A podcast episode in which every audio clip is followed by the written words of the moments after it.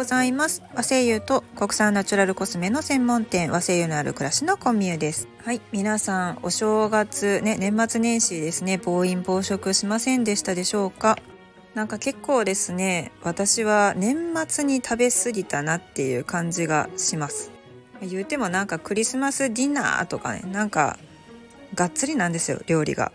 だいたいなんかクリスマスの日にですねうちの息子が熱出してあの調子悪いって言って M1 見ずにね寝たんですよ。で私悲しきかな一人でホールチキンをですね 焼いて。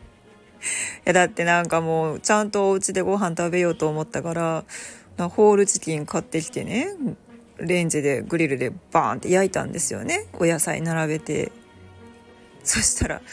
ねしんどいって言って先に寝ちゃうから私一人でホールチキンザクザク切りながら一人でホールチキン頬張りながら M1 見てましたよ。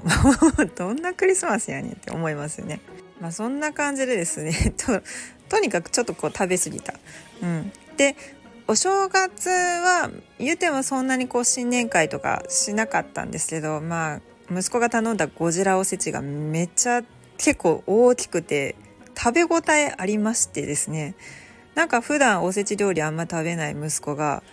割と食べやすかったんでしょうね料理の内容が。バクバク食べて。で母と私と息子と3人で食べたんですけど多分23人前なのか34人前なのか特大なんですよおせちが。いやー大きかった。で食べてたらですねもう晩ご飯入らないぐらいにお腹パンパンになりました。まあ、そんな感じで結構食べてですねあのお腹の脂肪がやばいなと感じているところにもうちょっとしたら鏡開きでございますよ。餅がね餅がやってくる。まああの私もそうだとか同感ね共感してくれる方はいらっしゃいますかね。でここでですね私はえー、また AEAJ の記事をちょっと一つご紹介したいなと思います。まあ、嗅覚研究のトピックスの中にですね一つ AEAJ の中で取り上げられているのがですね食べる前に香りを嗅ぐと脂質の燃焼を高めるという研究トピックスでございます。えー、国立研究開発法人医薬基盤健康栄養研究所は国立大学法人富山大学学術研究部と共同研究し嗅覚が脂質の代謝調節に重要な役割を果たすことを発見嗅覚が自律神経系や免疫系を介して全身に影響を与えることは知られていますが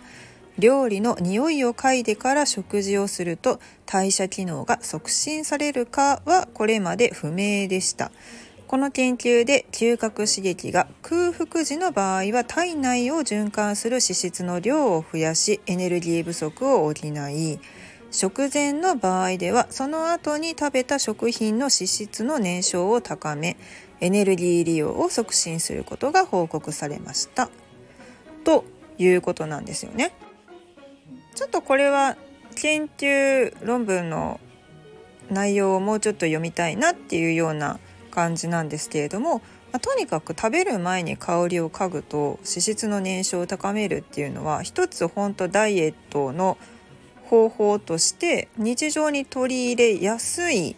方法ですよね。しかも空腹時に匂いを嗅いでもいいし食前に匂いを嗅いでもいいしということなんですよね。ただすごく気になるのがその何の匂いを嗅げばいいのかっていうところですよね。まあ、しかもその例えば私はその経験上ベンゾインとかバニリンが含まれているいわゆるバニラの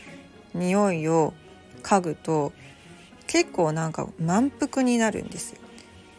バニラの濃い甘い匂いでもうお腹いっぱいみたいな。この研究が言ってるのはでもそういうことじゃないんですよね。こう満腹中枢が刺激されるとかそういうことではなくて体内にあるこの脂質を循環させる脂肪を燃焼させるっていうことなので決してこう食欲をコントロールするわけではないっていうところが面白いなって思います。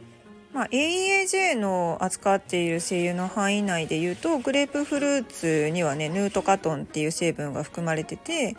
でダイエットにいいとかね言われていますけれどもあの最近ねあの研究は嘘っぱちだみたいなことがいっぱい言われててそのあの覚えた苦労は何やってんって思うような情報がいっぱい出てきます。まあ歴史でねいい国作ろう鎌倉幕府って覚えとったら全然違うかったみたいなね後から言われてえー？ってなるパターンですよね。さてでもね空腹時にどんな匂いがいいのかまあ例えば普通にじゃあそれが黒文字とかヒノキとかラベンダーとかローズマリーでもいいのかというところはすごく気になります。ちょっとね引き続き調査していきたいなって思うような研究トピックでしたね。というわけで、えー、年末年始ですね暴飲暴食でちょっとこうお腹に脂肪を溜めちゃったよという私のお仲間の方々はですね、ちょっとこの研究をもとにしてこう空腹時に嗅覚刺激あと食前にも嗅覚刺激をしてですね、えー、脂肪をなるべく燃焼していくように体に勝手に調節してもらいたいなと思います。はいで、毎日告知しておりますが、えー、来る1月20日21日の土曜日日曜日、えー、震災橋のホテルカーゴ震災橋というプレミアムカプセルホテルの1階カフェスペースにて、えー、和声優のある暮らしのポップアップを展開します。ぜひ南に遊びに来た時、ね、震災橋にお買い物に行った時なんかに、えー、ふらっと立ち寄っていただける距離ですので遊びに来ていただければなと思っております。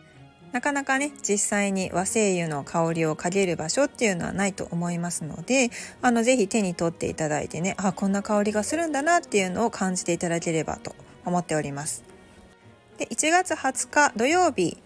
には、えー、よもぎの蒸留を行っているふつやさんがですね、えー、国産レモンを持ってきてくださいます。でそのレモンを、えー、水蒸気蒸留の実演をしてですねえー、いい香りを漂わせてくれるということですので非常に楽しみにしております。えー、震災橋水商店街から徒歩6分ぐらいですのでぜひお立ち寄りください。楽しみにして待っております。以上和製油と国産ナチュラルコスメの専門店和製油のある暮らしのコミュでした。